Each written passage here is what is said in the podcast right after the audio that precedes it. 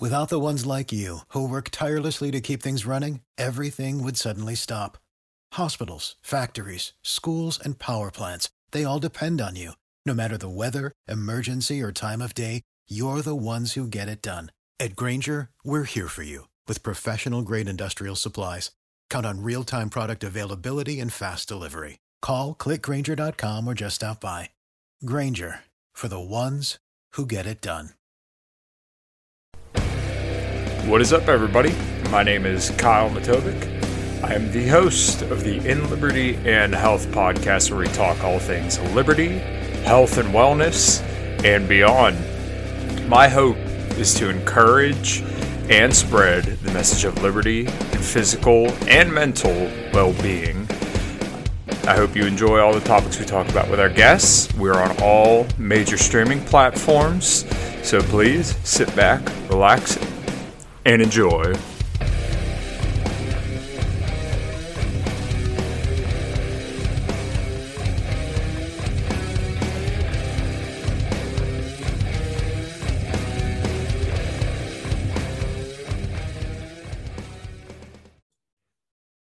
All right, everybody, this is episode 50 something of In Liberty to Health. I got Miss Christine Womack with me. I said that right, right? Yep. Excellent. How are you? I'm good. How are you? Fantastic as always. Um, so you are here in the great, wonderful, and freezing cold state of Pennsylvania, much like me. Um, what kind of brought you to the libertarian movement, and what's your uh, history around that? I see you got uh, Tim, Joe, Jo Jorgensen stuff hanging up behind you. Um, so I am a former Republican, uh, very, very Republican family. My grandmother was a elected tax collector for 45 years and helped get a lot of the uh, judges and representatives and stuff like that into office here in York County. So I come from a very political background. Um, in oh my goodness, I voted for McCain, and my ex husband actually is the one who introduced me to libertarianism when Obama became um, president. You know, we were frustrated with the way that the country was moving, and we were looking for other options. And he's the one who introduced me to Ron Paul. So he's definitely my stepping stones into libertarianism.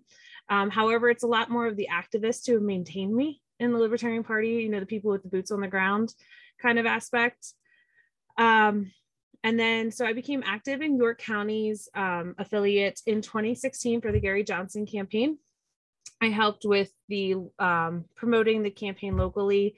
We did parades and meetings for outreach, sign handouts, things of that nature. And then um, I ended up backing away for the party from a little bit because of being sexually harassed by some members of the local affiliates who are no longer with it. So that's fine. Um, in 2018, I started getting active again, and I was I was asked to be the um, state manager for Jo Jorgensen's campaign in 2020 after I had um, so enthusiastically volunteered to try and arrange all these different events. They're like, oh, someone who wants to do something. Let's give her more work." Mm-hmm. Um, so I ended up being the manager for Jo Jorgensen's campaign here in Pennsylvania alongside Sam Robb and I, I got the privilege of escorting Spike around the state, which was amazing to see him in work. Um, and then in the meantime of all of that from 2018 to now, I've been the vice chair of York. I've been the community organizer of York. I'm currently the community organizer of York. And uh, and I've helped get, I ran uh, Tim McMaster. I think he was just on your show not too long ago. Check that out. He, uh, he ran a special election last spring. So I was his campaign manager and then um, also managing Joe Soloski and Nicole Schultz, um, who are running for uh, governor and lieutenant governor, respectfully. So it's kind of like where I came from to where I am now. Awesome. Um, so let's go back to 2016.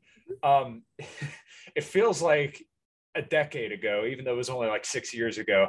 Um, do the people seem different from then to now? Because back then we had the two absolute characters of Hillary Clinton and Donald Trump back then. And it seemed like everybody was kind of like starting to get a little bit involved. But then it seemed like over the last six years, the tensions and the amount that the average person is kind of involved in thinking about politics has just been levered to the freaking max and it's so in, in everybody's face. Um, did it feel that way back then when you were kind of talking to people and hosting these events for Gary? Um, we definitely saw frustrated people with what was being presented as option or what they considered options, in my opinion. Um, they're not really too far apart. They're, they're when, really not, and they were best friends back in the '90s. So I mean, it was it was the same stone being offered. Anyway, um, I will say a lot of the people who were involved in 2016 are no longer like actively involved in the party. Um, part of it is life has changed in the last five, six years for them. Some are actively involved by financing, like they donate to our the stuff that we do within the party. Um, but you know, with with actual attendance and showing up, um, they're just not really there. However, I've spoken to a lot of them and they're they're still frustrated with the system. They still, you know, identify as a libertarian. Um, I think that I heard this one time that there's different kinds of libertarians, which we all know that, but there's the ones who want to do the stuff to help like make events and promote candidates and like do that kind of work. And then there's the libertarian who just wants to be a libertarian and just like left alone and like let everybody else kind of do everything.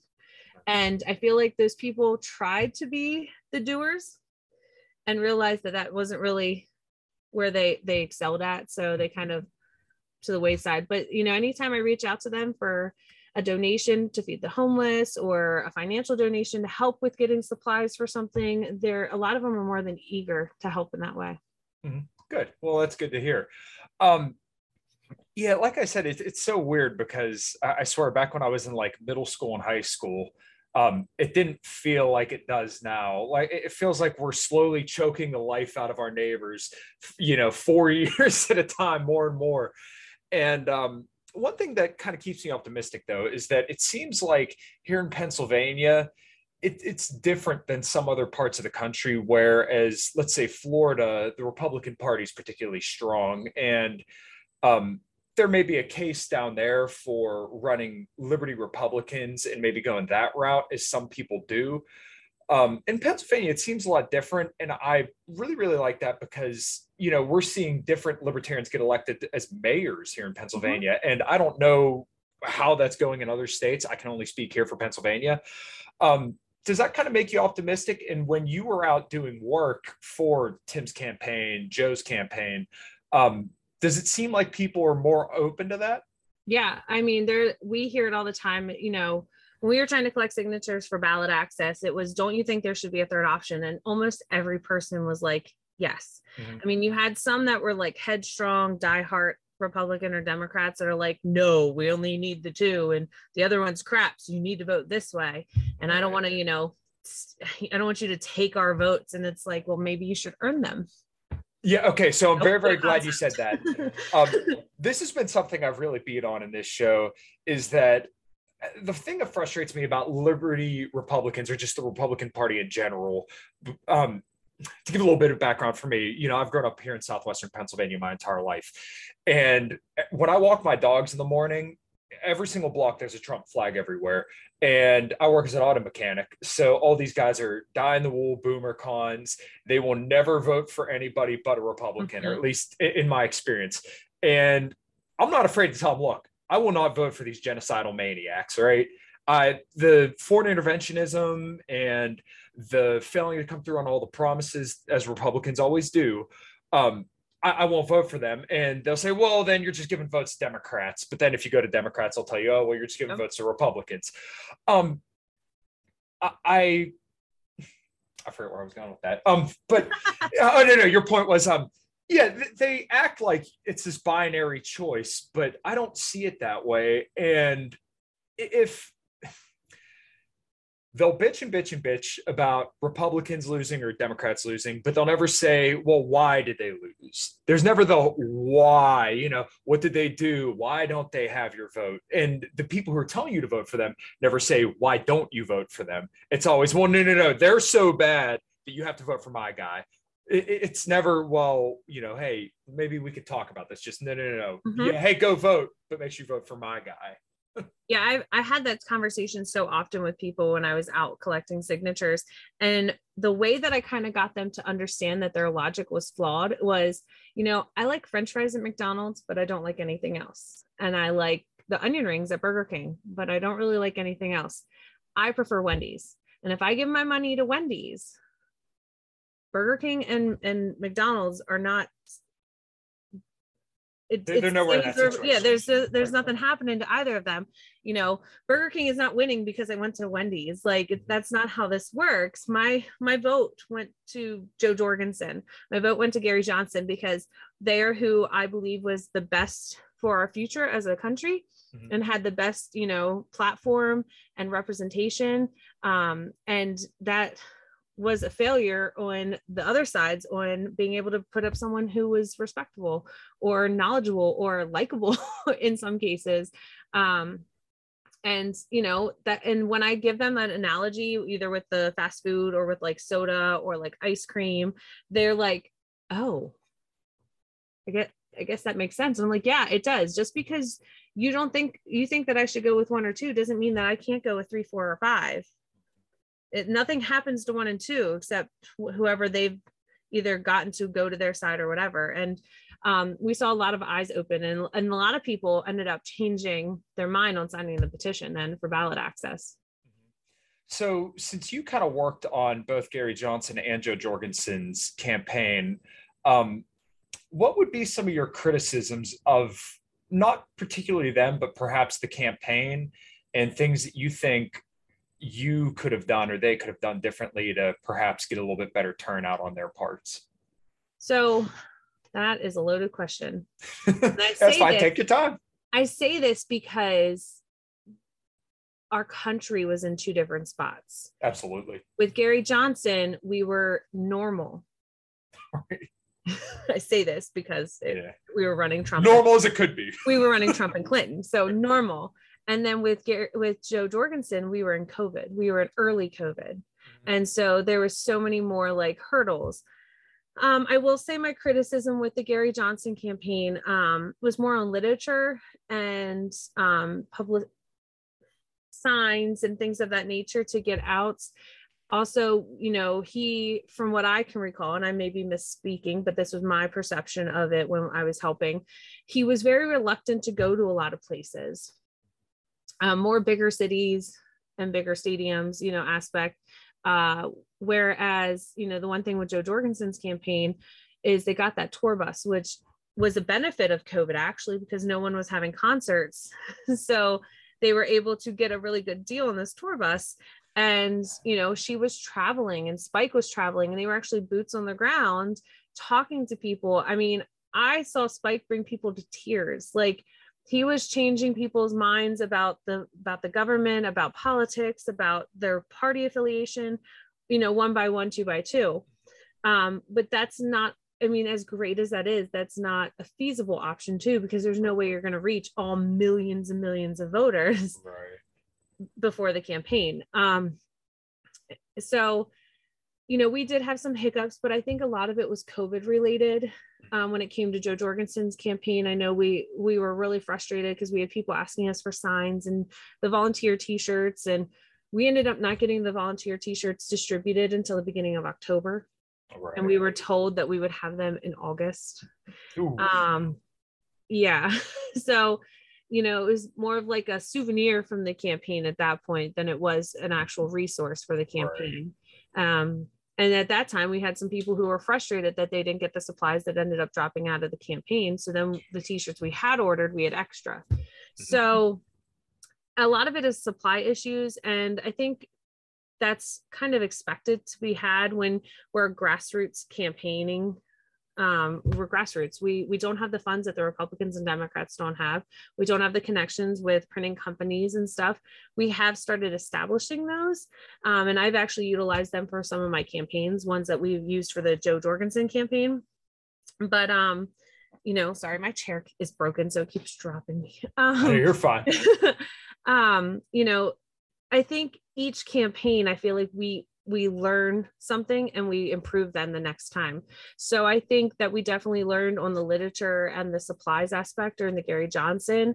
And then we did our best, you know, under COVID circumstances with 2020. And I expect in 2024 it'll be significantly better. Right. I kind of feel the same way. Um, it, it seems like with Jo Jorgensen, they kind of came in a little too late. Um, because if I remember correctly, she got the nomination relatively early 2020, if I'm not mistaken. So she only had. I believe I apologize. I believe she actually yeah. ended up getting it at convention itself, which uh, the official nomination, which I believe was in May. I could be misspeaking mm-hmm. um, because I remember the initial colors for the layout were yellow and purple, and then we ended up reverting to the uh, well, it, the blue. I can't do this when I'm on the thing. The blue and the red and white. Yeah. The whole mirrored thing throws yeah. me off. But we switched from purple and yellow to the you know to the red, white, and blue color frame, mm-hmm. and that all happened in a period of like May and June. Okay. Um, so I believe it was springtime that she got the nomination, which, but you're absolutely correct. And I, I think this of all campaigns, to be honest, we don't have primaries and it, well, we do at convention. Yeah. And, you know, I, I was as the manager for Joe and Nicole, we were really hoping at convention last year that we would have been able to do the nomination because, you know, Dr. Oz he's not nominated, but he's getting all kinds of press coverage. Right. And, you know, Nicole and Joe were out doing stuff this last year and no one wanted to come and see them because they're not the nominees and you know if you don't have that you know fame attached to you then they don't want to talk to you until you're actually the candidate and that was a big problem and that's a big problem when it comes to the national level too and i think that we should be trying to nominate our people as early as possible so that we can play the game. Mm-hmm. Yeah, I, you know what? I agree completely. And um, Joe Soloski, I think, has quite a leg up on some of the other governors because he was campaigning early, early last year. So I think that's a big hurdle because when it came to Jo Jorgensen, I never even knew who she was until I, uh, probably around May or something like that. And I mean, I've been a registered libertarian since before 2016, and I've considered myself a libertarian since way before that. And I only knew of her for a few months. I donated to her campaign, which I know it's going to piss some people off. I don't care. but um, it, it's me working on it would piss some other people off really bad too. So, well, yeah, but uh, it, it's you know, if you don't have the time to kind of get out there and get to know people, then it's going to be so hard for you to kind of get your name out and about. So, you know, when you look at it just on a piece of paper, Gary Johnson did a lot better than Joe. And I kind of thought, like, man, Trump kind of trashed this economy. And I know that's going to piss people off too. But look, the dude locked you in your freaking home. You could say that, oh, well, he fought against it no, it's BS. He he's the one that stole your purchasing power with all these stimulus bailout packages, all the ridiculous enhanced unemployment benefits. And I know that rubs Republicans the wrong way, but your guy failed you. That just is what it is. But um, you know, had we have had Jo Jorgensen kind of out and about in the spotlight six months sooner, then you know maybe her turnout would have been similar if Gary Johnson's or even better. Because I thought it was she was going to do a lot better, but I also feel like I don't like that she got dragged through the mud for the Black Lives Matter tweet, the infamous tweet. I get it, but I feel like people were almost looking for something to just say, there, look.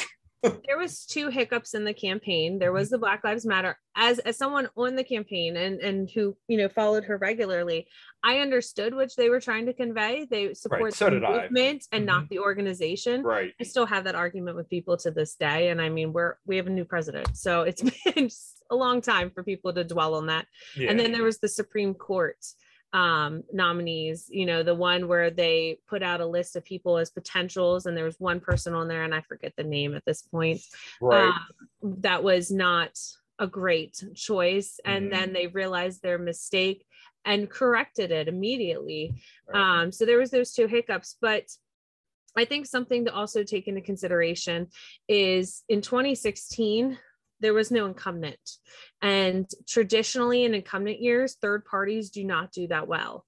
So that was one of the hiccups that we had going into 2020 was that Trump was running for reelection. So there's the incumbent factor. Um, and you have the the COVID aspect of everything and the division in the country was at a high peak. Uh, I will say though, and if someone knows better, they should correct me. I believe that money per volunteer or per vote, um, what money spent per vote earned was better with Jo Jorgensen than okay. it was with Gary. Gary Johnson and Bill Weld got a huge amount of fundraising and had, you know, um, record numbers of money raised. But when you look at the money spent or and or raised compared to the votes earned, Jo Jorgensen actually did better. Oh, I actually didn't know that. Um, yeah, and I talked to Spike about this. He was episode four of this podcast, I believe. Um, he was probably one of the greatest things to come out of that campaign because he's been on fire mm-hmm. since then. And it, it's kind of funny because after his presidential race, well, VP race, whatever you want to say, um, he seems to be way more well known now than he was then. So I obviously don't know his plans for the future. He's never said anything about running on a national level again. But um, I think nobody could deny the fact that he's been just out there supporting everyone and not even just like one or the other side of the whole libertarian split but i mean he is just a very very vocal supporter of the party as a whole and i think people should really really you know, support him. And people kind of knocked him for the whole transgender genocide thing. And he has since said, like, look, somebody was running my social media page and he said, look, this was a mistake on my part because I didn't vet everything that came through. But he said after that, I handled it. So, um, absolutely hats off to him. He's an awesome libertarian. He's an awesome person. And I'm very, very glad that he's kind of one of the leaders in this movement. Is Spike, uh, we both got to do something so out of the world together the first weekend of like that. And i felt like that kind of bonded us and and um, we've stayed really good friends. Um, you know we've seen each other. He sent messages to my son and we were just you know he so i'm a little biased and and tim likes tim likes to say that i like to name drop. Um, mm-hmm. but when you have that ability to have like a first time experience with someone and it's their first time experience too like it's just it bonds you in a different way like you have a friendship that's a little bit different than anybody else's mm-hmm. and uh like we have a lot of inside jokes from that weekend alone um and he just the growth that I've seen in him as a person, as a as a politician, as a libertarian has been amazing, and I'm so proud of him and the way that he's um, embraced this idly or I I um being an idol in the libertarian world kind of thing. Mm-hmm. And he's just he's taken it and he I believe is a man that's pretty true to his word. He's not perfect. He is not perfect, but not right. none of us are. Um, but we do the best with the cards that are dealt to us. And I think that he is a, a great representative of the party. And I mean, he's he's got Brian, and if if I don't talk about Brian, Brian will shoot me um, because you know part of his spike success is having brian on his mm-hmm. team and being able to help manage everything um, brian gave me a list of people to reach out to when i announced that i was running for chair and he's like you definitely have to reach out to kyle and i was like i know kyle because tim was on his can- on his podcast and everything like that mm-hmm. the the connections that they have throughout the whole country and trying to just promote you know smaller podcasts to larger ones and everything like that he it they work as a team to really make sure that every voice is heard. And that's you know what i think is the the purpose of the libertarian party is that individualism and making sure that everyone realizes that their voice should be heard. Right. I completely agree. When you initially messaged me and you said brian i couldn't think for the life of me. And then now that you just brought him up now i remember yeah brian's a uh, he's an awesome guy. And uh, he also used to work with uh, larry sharpe who mm-hmm. i think is one of the greatest people in the libertarian movement. In fact he kind of brought me more so into libertarianism back like 10 years ago and i had him on as well. And that's another guy that just works his ass off. Mm-hmm. he's he's very solution oriented. And that's something that i think everyone of libertarian ilk should take from is you know someone like larry who he's not worried about talking about abstractions. He's not worried about you know where you fall he says all right well let's look at the situation on the ground and let's fix what we can or here's my solution. And um, he laid out his whole covid plan actually on the show and um, you know obviously on his own. And just the the wit that that guy has and his ability to speak to people is absolutely incredible. So i'm, I'm very grateful to be kind of a part of this whole movement with larry and spike. Um, so you were running for what is it eastern vice chair no, I'm running for chair of the LPPA. Okay. All right. So, um, kind of give a breakdown on that, what your responsibilities would be, and uh, why you're running. Uh, well, the LPPA chair is more an administrative role. Uh, they prepare the agenda, collect any motions, any um, business to be added to the agenda, and then they run the meeting. And then in between meetings, they help the committees to perform any duties, be there as a resource. Uh, they help to do any kind of like media coverage, like talking um, as you know the representative from the party. And uh, just kind of being like a sounding board for the different committees to be able to think of new ideas. Uh, it, you know it's it's not a pretty role. It's not a glamour role. It's really someone who at the end of the day takes the brunt of whatever's happening in the party good or bad. Mm-hmm. and it's being able to take that criticism whether constructive or negative and being able to embrace it and then utilize it to, to find a solution to whatever problem it is and get everyone and the main thing is to try and get everyone to to work together. Um, obviously like i said we're all individuals and we all have our own personal agendas and goals and stuff but finding that commonality to work on together um, is kind of what i also believe is the role of the chair.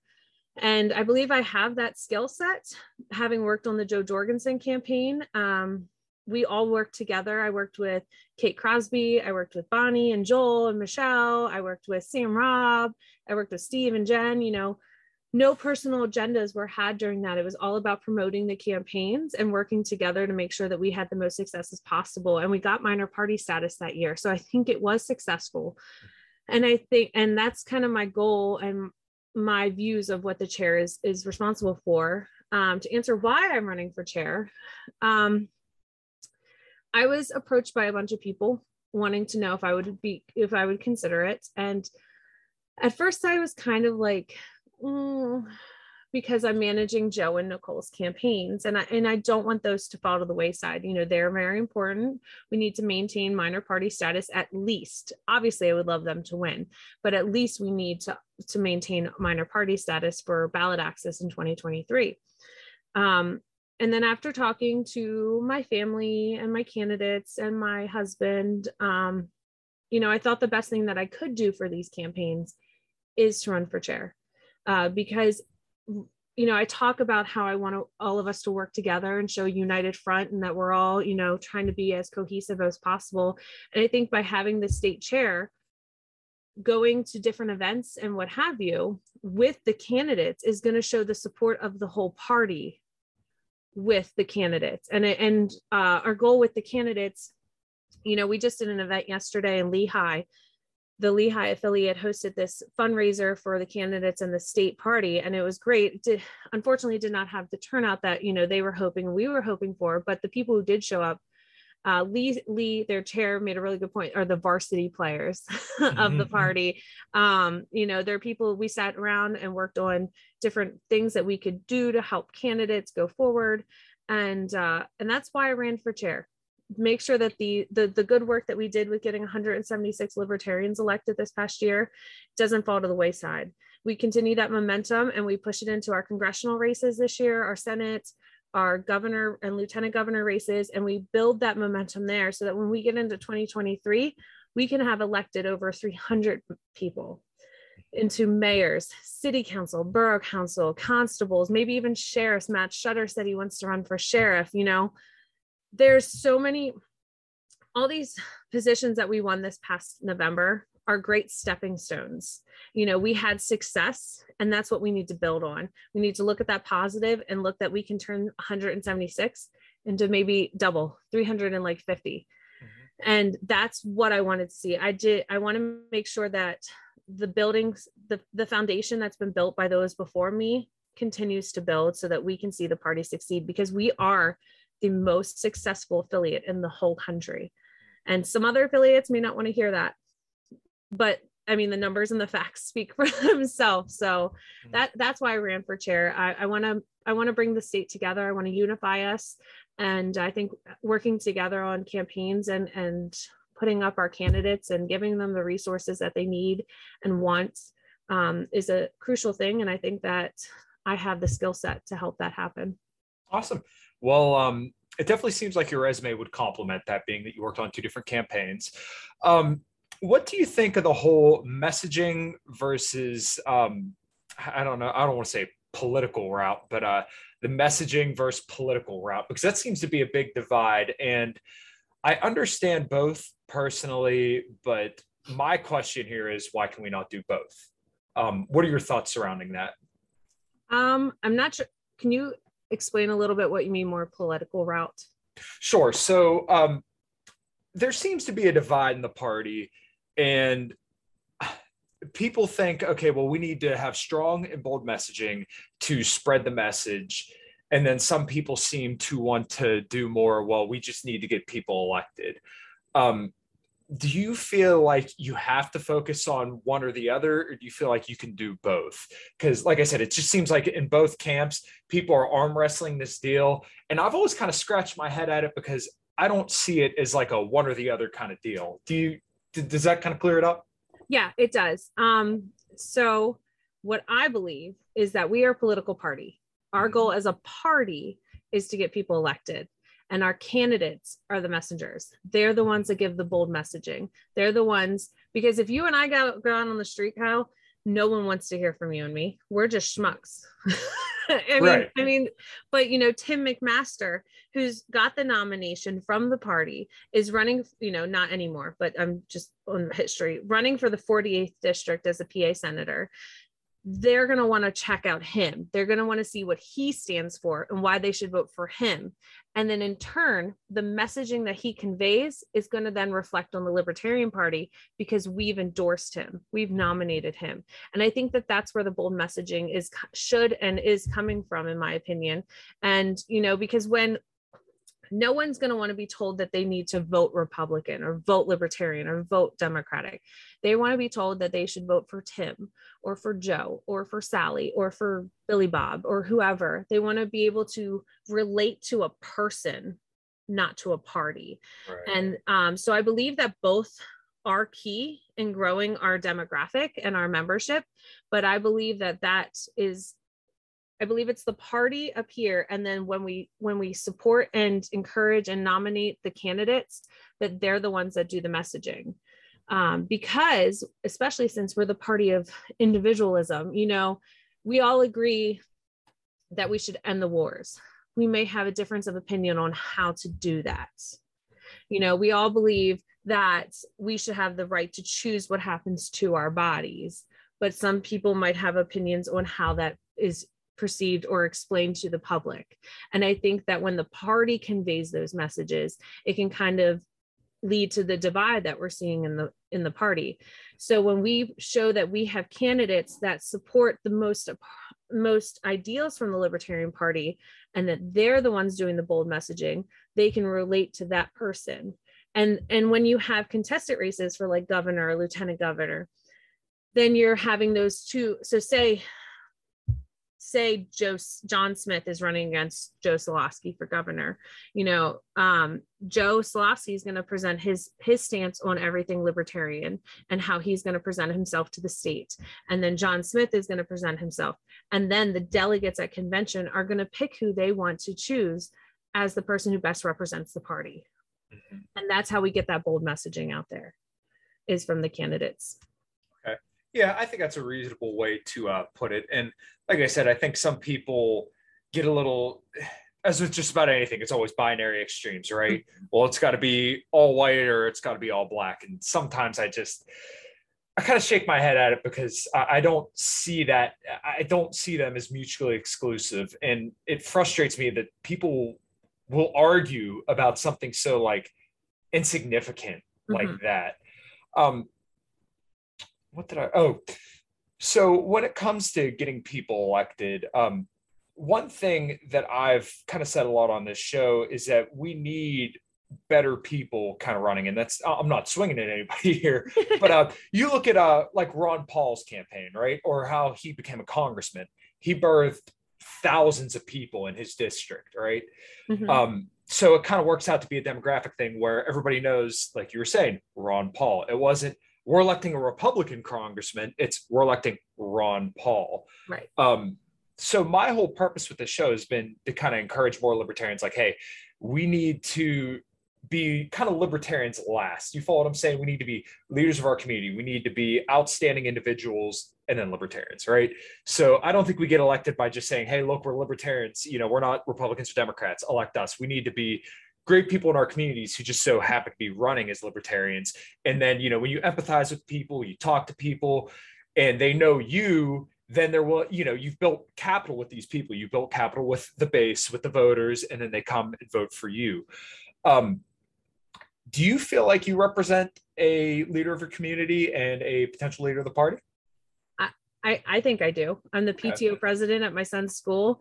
I'm uh, one of the main community outreach for my church. um, you know, we go out. I've been in the media a bunch because of all the outreach we do in the county. Um, I believe I agree with you. I, it ends up you need to talk the talk that you're going to walk the walk. Absolutely. You, you know no one's going to believe you stand for this if you don't do it yourself absolutely so you know that's one of the reasons why i am so involved in everything that i do because i believe in voluntarism you know mm-hmm. i you can't tell you can't tell people that they should be out helping the homeless if you're not out helping the homeless or mm-hmm. cleaning up the streets and you know when people ask me why I do this stuff I do, I say it's my philosophy. And that's why I'm a libertarian, because we believe that when the government is removed, people will step up. And they're like, oh, and then, you know, it, opens that conversation um, into libertarianism and i've able to like bring people into our philosophy because of my engagement within the community. You know i don't like to talk too humbly about everything that i do because it's not just me that does it it's teamwork. It's it's my pto officers it's our york county affiliate officers. It's not just christine out there on the street cleaning up there's a dozen of us doing it. Um and that's part of you know a good leader I'm gonna t- not seem humble at the moment because I'm gonna. you're fine. You're fine. Go ahead. a good leader shows by example, doesn't dictate or tell people what to do. Right. And uh, and that's how I try and live my life. Is you know if I'm gonna tell my PT, I'm gonna move it from the Libertarian Party for a second. If I'm gonna tell sure. my PTO officers that you know ask them to be at our fall fest to volunteer to make sure it's successful, I'm going to be at our fall fest making sure it's successful mm-hmm. you know because again i can't ask them to do something that i myself am not doing because that's just being a hypocrite Absolutely. so you know when i look into the libertarian party and how i feel like i would be a chair you know i i was at every sign wave in new york for the jo jorgensen campaign mm-hmm. did i sometimes not want to go absolutely it was cold or it was hot i mm-hmm. had my kid you know i have a seven year old you know he wasn't at any of the sign waves, but you know, it was me taking time away from my child who I share custody with so that I could participate. But I also know that I'm showing him what he's capable of doing by doing all of this. So he right. sees mom doing this. And you know, it's me being leader in a community and stuff, but also leader in my family, showing him what he's capable of doing. And you know, the kids in my school district where I also work saw me in the parades walking and having a voice and telling them that stuff um so yeah i do think i'm a, a leader in the community if i'm being braggy um and i i think that a lot of my skills and experience um, would translate over to the Libertarian Party. Uh, I've been active doing all of this stuff since I was like 10. Mm-hmm. Um, I was in uh, Job's Daughters. Do you know what that is? No. Do you know who the Sorry. Freemasons are? Yeah, my dad's a Freemason, actually. Okay. so Job's daughters are the daughters, granddaughters, or like relatives of the Freemasons. Mm-hmm. And it's an organization. Uh, when I was in, it was from 11 to 20, but now it's 10 to 20. And these girls run the meetings. Mm-hmm. So wow. I was running meetings as 15 years old using Robert's rules. I was setting agendas at 15 for how to run a meeting. I was organizing fundraisers and events for our local chapter at 15. So, you know, I've been preparing for something of this magnitude for tw- almost 20 years now. Um, so I do believe that I have the experience and goals, and I do believe that I'm a leader. And I would hope that a lot of people would think that too. Um, but obviously, I'm not going to tell people what to think or persuade them to make those statements. Uh, I think my actions speak louder than uh, the words.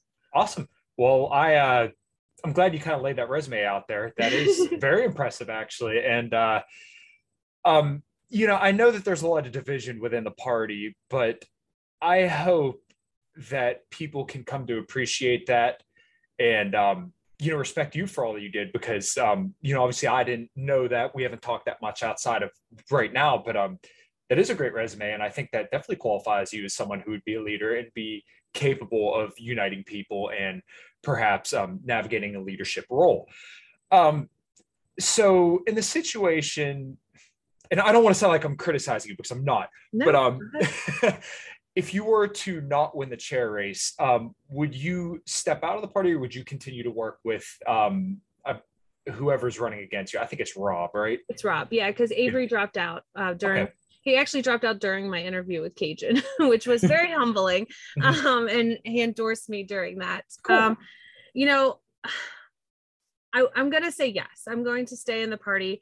Uh, you know there's a lot of division in the party and yes. i want to work to try and improve that and i hope that rob does too um you know a lot of stuff would have to happen for me to move away mm-hmm. from the party because i also feel like i need to know my self-worth and if right. you know uh recently i was attacked by some people and um and it wasn't great um it is however expected you know especially running for chair so you know I have to be able to put barriers up too to protect my mental health. Sure, sure. Um, my goal, though, is to get libertarians elected, and I will do that in any means possible. So if I'm not elected chair, it is what it is, and God has a greater purpose for everything. I truly do believe that. And if it was just to work to try and unify us, to get stuff put out there that people didn't know before, then I did God's will. And I know some people aren't going to like that because one time when I talked about my faith, I was told, Hail Satan. so, um, yeah, um, I will not say who that was by though, because mm-hmm. that would not be right. right. Um, but, you know, I do believe that God has a purpose for everything. And if it was just to kind of show that we have the ability to work together and that there are people who do put their time, sweat, and tears and and and money into stuff that you know they might otherwise be able to put towards other things it, then it was worth it.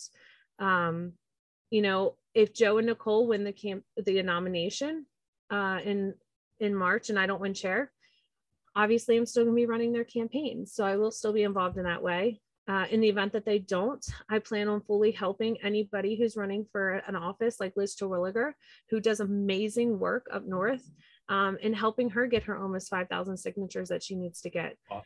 You know, there may be not, there may be stuff on the state level that uh, might not have my interest, but there are things still in the Libertarian Party that take precedent. And that is where I will for sure be focusing my interest.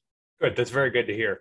It seems like some people on both sides of this split um, are almost like, if this doesn't go my way, I'm going to take my ball and leave. And I think that's such a childish attitude to have because if we do care about advancing liberty, then we should be willing to work with anybody and everybody, even if we have small ideological disagreements, which everybody does. Let's yeah. let's be honest here. Um, but like I said, if we want to advance a party, if we want to elect libertarians, and we want to advance liberty, which I think here in Pennsylvania, um, the Libertarian Party is the best route to mm-hmm. advance liberty in our lifetimes. I don't think we can sit here and dilly dally around about small details. Yeah. And, you know, if things don't go our way, it shouldn't be, I'm taking everything and I'm leaving and screw you guys. And that doesn't seem to be your attitude. And as far as I know, Rob and everybody on, let's, I don't want to put a wide umbrella here, cast too wide of a net, but it seems like most people on both sides are of the mind of, hey, we all need to work together. And even if things don't go our way, we'll still work to uh, advance liberty. Um, do you feel that as well? I do. Um, I try not to associate anybody with caucuses or PACs or right. any kind of organization because I look at someone and I determine whether I'm going to work with them based on who they are, not who they associate with. I think that's a much better way to do I just, you know, I, I'll be candid. Uh, last convention, I was personally attacked on my Facebook page because I was given a free lifetime membership. Someone had donated a lifetime membership to me for my work on the Jorgensen campaign. Um, now, I will say that I was a 180 person before that because I've been active, you know, since 2018, 2019 um, this person attacked me on my Facebook page and told me that my vote was bought and was questioning my integrity. And I still voted to work with that person on the committee. I could have said, nope, this person attacked me. I don't want nothing to do with them. But I still voted to add them to one of the committees that I'm on. And and you know i look back and i question whether i should have because of some of the strife you mm-hmm. know but that person has a skill set that is not necessarily a skill set that I have.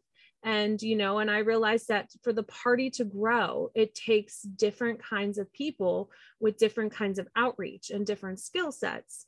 And while I may not like that person as an individual, I have to respect the skill set that they have and see the benefit of it for the whole party. Right. And I think it's a very adult way to look at it. I think it's a way that we all should look at it. Um, there are certain things that I'm good at that you may be good at. Um, you know, as an automotive mechanic, there's certain things I can't fix on cars that well versus the guy two stalls down from me. He's like, oh, yeah, this will take me 10 minutes. Here, give that to me. Um, I think that we all do need to kind of look at where we have specialties and where we don't. It's just about with any facet in life. You know, I'm a musician, I'm a mechanic, I'm an athlete. Those are the things I'm good at. Um, I couldn't tell you how to dance. I couldn't tell you how to, you know, bend over backwards and touch your toes. I that's not my thing. Um, so kind of closing out here um, the two questions i ask every guest and i'll have one question obviously after all this um, what does liberty look like to you?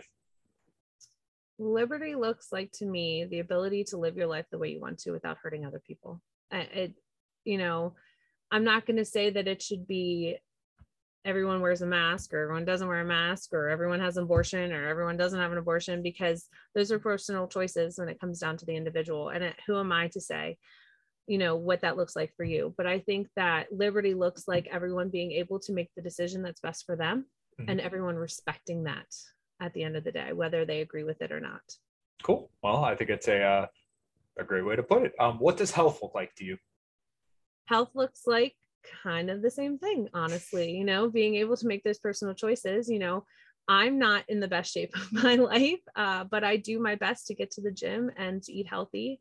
Mm-hmm. And, um, and I make sure that my mental health is taken care of too. And like I said, you know, putting up those barriers and, and respecting the fact that sometimes I need to decompress. And I think everyone needs that ability, whether um, it be going to the gym or to church or to the bar if that is your poison so to speak um, you know everyone needs that ability to kind of comp- you know decompress and and being able to recognize that and recognize what your body needs whether it be um, nutrition or anything like that is what a proper health looks like to me cool all right well uh, christine it's been uh, fantastic where um where can everybody find you where can people support you and uh, yeah, anything you got going on, go ahead, plug away. um, I have a Facebook page. It's just Christine Kausler Womack at L- for LPPA chair. Um, and on there you'll find some more information about who I am, um, things that I'm doing. Last last weekend I was actually out on the western side of the state at Westmoreland and um, up in towards Butler, and then this past weekend I was in Lehigh. Uh, and then at the end of the month, the weekend before convention, I'll be up in Bradford County with Liz Terwilliger at her homeless event. So that's a great opportunity to help with the community and walk the walk and talk the talk. Um, you know, but I, I don't want you, I want your support, but I want you to um, figure out who you believe is going to be the best for the state party and moving it forward. And if that's not me, it's not me. Um, but you know we have a huge momentum that we should be keeping going forward and that is the the purpose of in my opinion of voting at convention um, is to maintain the status quo that we have so far and increase it and improve it. And, uh, you know, personal agendas and personal egos should be set aside. Um, and it should be looking at the work that people have done, that they do, and that they want to do, and the commitment that they can make to that. So um, I'm open, I'm pretty transparent. Um, I try to live my life as an open book and not hide anything because I believe that that's how we should live our life. So if you have any questions, feel free to reach out to me on my LPPA chair page. Awesome. Well, thank you for coming on. And um, I think this is a great interview. And I think people will um, hopefully kind of see you past what initial preconceptions people may have had. Um, I'm glad that we got the chance to talk. I will have uh, your um, I don't want to say opponent, but uh, Rob we will be coming on uh, here shortly. Okay. And um, yeah, I'm glad that we got the chance to talk. Thank and you for um, having me on. I appreciate it. Oh, of course. And I hope everybody goes and checks you out. And I hope to see uh, you and everyone else at the LPPA convention here in about uh, what two two and a half weeks or so. Uh, well, it was three weeks from yesterday. Yeah. yeah. Cool. All right. Well, this was in Liberty and Health, everybody. Thanks for listening. Without the ones like you, who work tirelessly to keep things running, everything would suddenly stop. Hospitals, factories, schools, and power plants, they all depend on you. No matter the weather, emergency, or time of day, you're the ones who get it done. At Grainger, we're here for you with professional grade industrial supplies. Count on real time product availability and fast delivery. Call clickgrainger.com or just stop by. Grainger for the ones who get it done.